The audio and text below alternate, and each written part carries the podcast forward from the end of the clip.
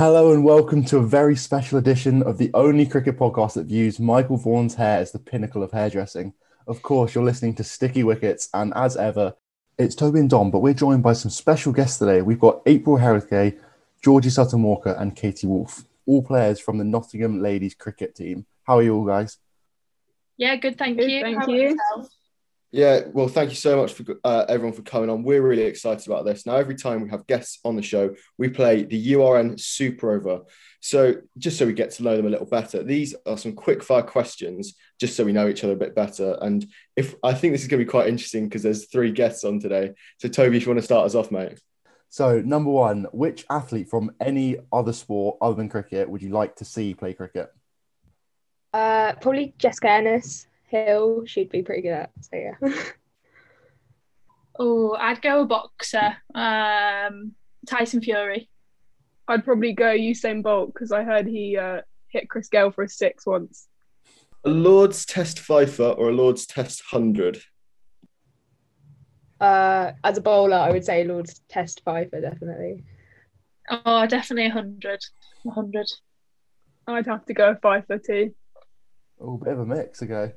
Uh, number three, what has been your favourite match you've seen live or on TV? Um, I was in Australia for the World Cup final for the Ladies World Cup final, so that was pretty good. Uh, it World Cup final. It was on TV. Um, yeah, the Women's World Cup final a few years ago as well in this country. I was there against India. That was really good. Well, That's that was some. We need to hear some of those stories to be fair, because they're all great games, and I mean, I'm so jealous you were at those games. If you're walking out to bat, what song would you want to walk out to? I I was certain liking for Seven Nation Army. I don't know why, but it's kind of classic. Uptown Funk. Don't know, something to get the crowd going. Maybe a bit of ABBA. Oh, very nice. bit funky. Um, next question. What are three essentials of cricket tea? I've got to say, like, well, don't diss me for how I say this, but scones, um, scones and cream and jam and stuff like that. Uh, definitely. You stole mine. Scones, jam, and cream. Uh, yeah, you definitely have to have a few cakes in there. And I do love a little pasta salad after a after a long innings of bowling. Ooh, a pasta. sa- It's gone a lot more upmarket from last week with Tom, who said chicken nuggets. Um, would you rather have a day at the, in the Lord's Pavilion or a night in the Holly Stand? Can't go wrong with Lords, really. It's sort of, you've got to be there. Yeah. Yeah. it will be Lord's Pavilion for me as well. Me too, definitely. Perfect. Glad you'll agree on that one. So I think now we know them all, all the girls a little bit better. So across URN this month, every podcast has celebrated the Festival of Diversity. In this episode, we'll have an open conversation about women's cricket, how far it's come, where it can go in the future. I think a good sort of opening question is how how do you all you guys get into into cricket? Um, it's sort of always been in my family, like my uncle playing for Sri Lanka and then my dad's playing as well. So I've always like grown up watching him. Um, I always saw it as a men's sport though, so I didn't really get into it or anything. But I started picking up a bat and hitting the ball around. My dad was like, "You can actually do things," so that's how I started. Um, for me, it was through Chance to Shine at primary school. Um, I went to like an all girls primary school. Um, so they brought in Danni Hazell, who was the world number one at the time bowling, um, and she did some sessions, and I just really enjoyed it. And then picked it up But when I went to secondary school. Uh, joined the local club and stemmed from there really. Um, my story is not quite as impressive as April's, but um, there's basically not really any cricket in my family. But we moved house and there was a cricket club right behind my house. So um, I just went down there one day and tried a session. I really enjoyed it. So I carried on. Yeah, it's, it's nice to hear that there's a sort of varied pathway in how everyone got into cricket, some having family ties to international cricketers. What a way to start the podcast. Um, what was his name? uh, it's Chamara Kapugedera. He's like um, Sri Lanka one day captain for a bit. So Wow. yeah. Wow, Toby, we are in the presence of cricketing royalty here. Yeah. I mean, that's the the- best thing anyone's dropped. I mean, Tom, we were happy when Tom mentioned East Africa in a quiz yesterday. So to have an international family is wow. I'm not really sure where to go from here. We've got a script, and that was not def- that was definitely not a script. Sorry. Gonna be honest. Um, right, back, back. Wow. Um, do you think the ECB schools and clubs are doing enough to get young women and girls into cricket, guys? I definitely say they're picking up a lot more these recent years. Like um, back home, girls would classically play rounders, and then the boys play cricket, and there was a very big divide. Like I would have to like go through my school to be able to play cricket. Um, but they've started to like change that and have girls teams actually doing competitions and stuff. So I think that's pretty impressive. I think there's there's definitely been a bit of a lag with it. I think now it's definitely picking up, but given like five years or so, or even maybe a bit further, there was definitely too many girls almost for the opportunities that were available, which was really good that there was girls keen, but it meant there was quite a lot of limit to how much like individuals could each play. Um, it's definitely improving, and hopefully it'll continue to do so. Yeah, I'd probably with, agree with G actually because um when I was going through school, I'd say when I was younger there wasn't really any cricket around, and then slowly as um, I got older and it came to secondary school, they'd put on competitions for schools and things, um, which was great. But I'd say maybe just targeting it at a younger age in primary schools and having actual coaches going in would be great because I know it's usually just kind of down to PE teachers, and I don't think um, girls cricket is probably one of their main focuses. Yeah, I think that's yeah, that's very true. And obviously, Katie touched on this at the end, but how how would you guys also encourage more young women in, in the sport to get into cricket, and and how are, how are the Uni of Nottingham doing it as well? I'd say, yeah, I'd say just coaches going into schools is great. Um, now with all the new competitions happening, I think it's just important that even with all the new teams being made, that they're just targeting like grassroots as well, rather than just focusing on the top level players. Um, yeah, and then I guess social media is a big thing now. Like I know we've done a lot of promotion at um, the uni team to get more players and like keep social and keep interacting throughout lockdown and everything. So I think, um, yeah, social media is probably a good tool as well.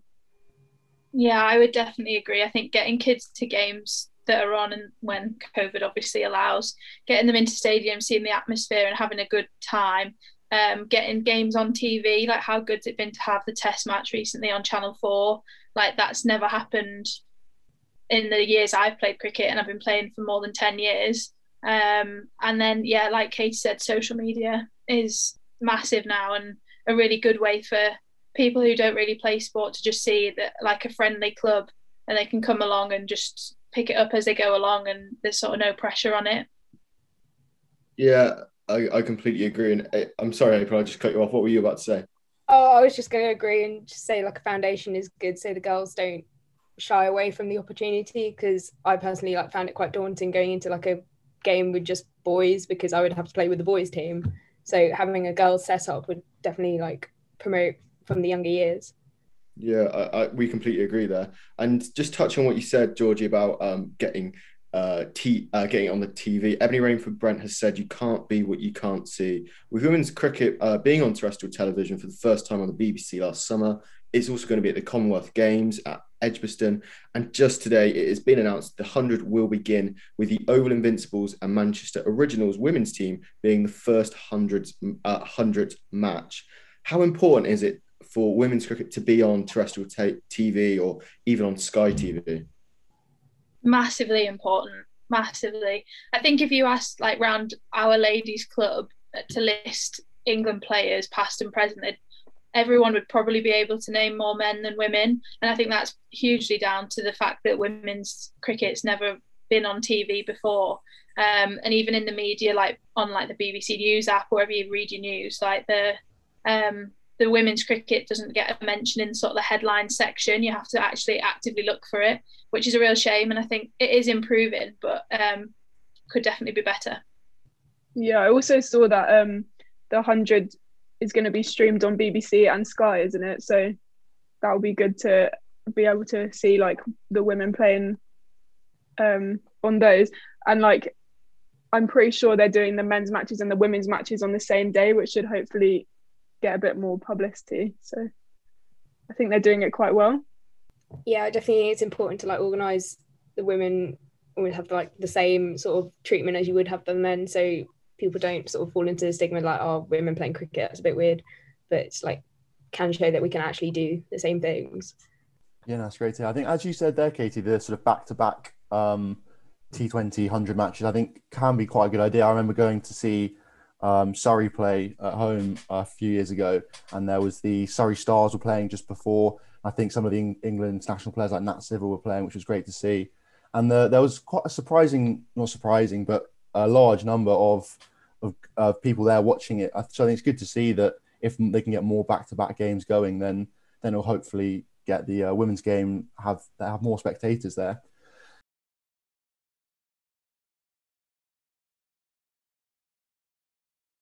We're on campus and we're online. We're online. University. Radio.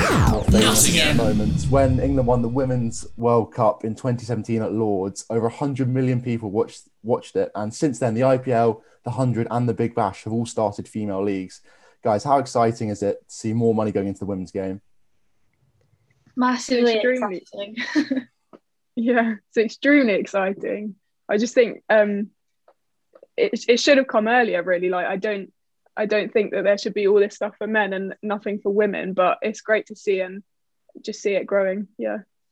I think it massively helps with the like younger players coming through like the sort of maybe county pathways and stuff that there's an end goal and a more realistic almost end goal now with all the like the uh, Rachael Heyhoe Flint Trophy that was played last year as well. There's so much more opportunity for girls to get um, money for playing, you know, professional contracts.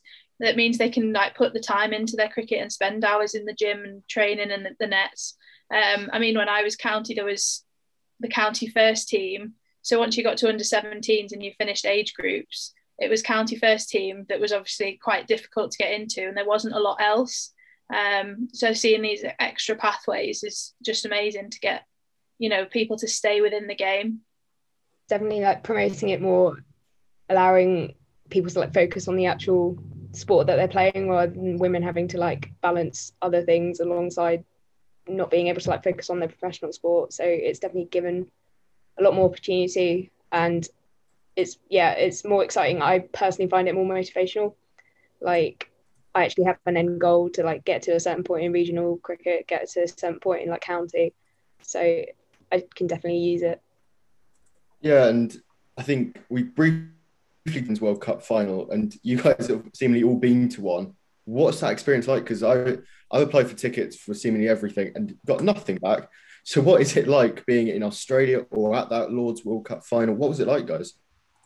It's insane. The atmosphere was something I'll like never experience again. I don't think it was just a packed MCG. I like it's so difficult to imagine, but it was it was amazing. And it yeah, again, I found it really motivational. Like I'm gonna be there one day, I want to be there. So that just made me like drive harder, train harder.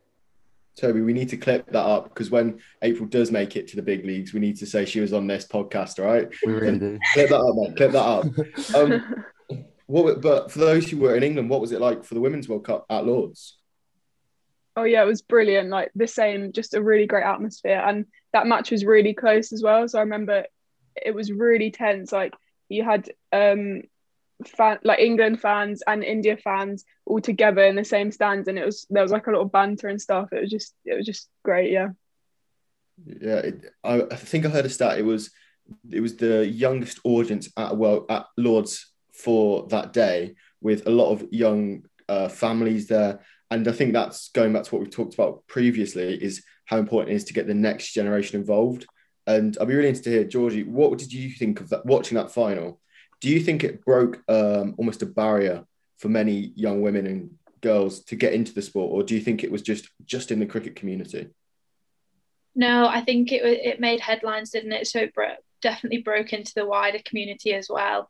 I think that was maybe the moment as well that a lot of the media were like, "Wow, people are actually interested in women's cricket. Like, we need to keep this momentum up and get it going." And like, obviously, the likes of the hundred coming in hopefully this year and stuff has really gone with that. And it's there's a lot more in schools for both boys and girls now.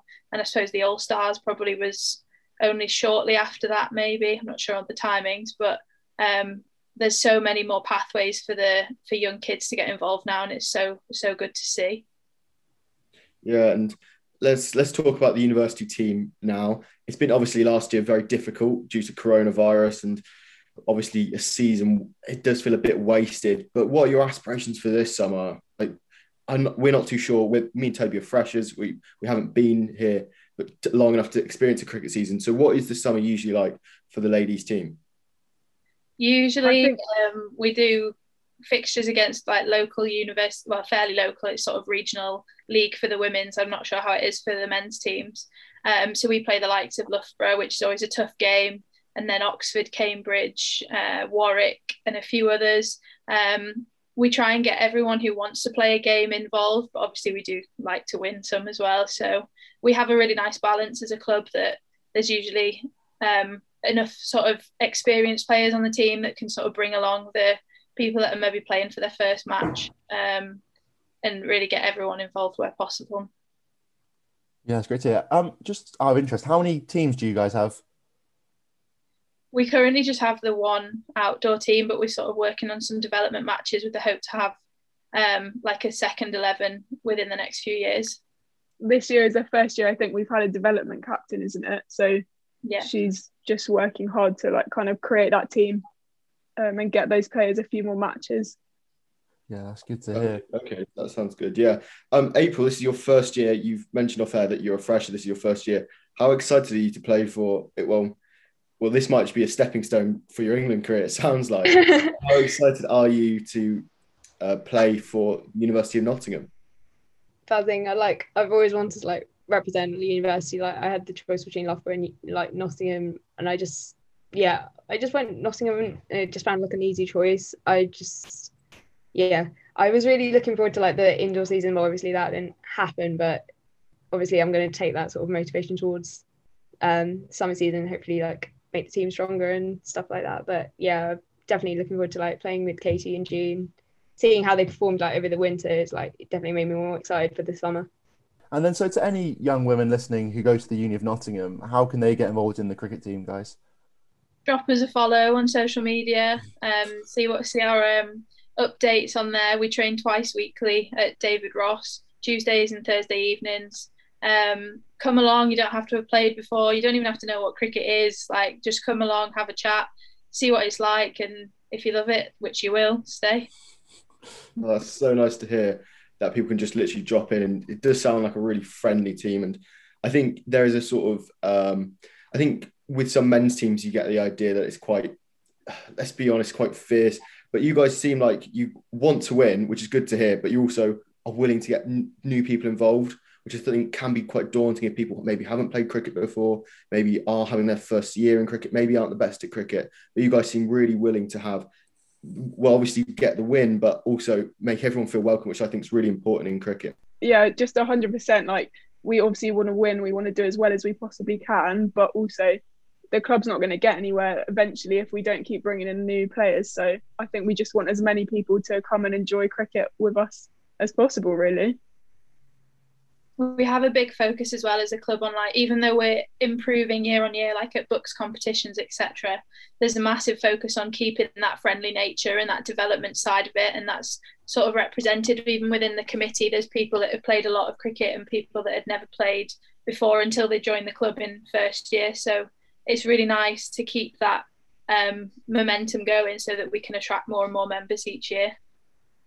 Well, it sounds amazing, and we will probably hope we'll be able to cover some of your games this summer. And it's been a delight having April, Georgie, and Katie all on the podcast. Go well for your season, and we can't wait to watch you. That's we'll be delighted to cover you and the men's team this year, and hopefully URN will be with us. Uh, thank you to everyone who's listened. We really do appreciate you listening. Thank you again for coming on at such short notice. That's me and Toby's fault. And thanks for listening. Go well. Thank you very much. Thank, Thank you. you.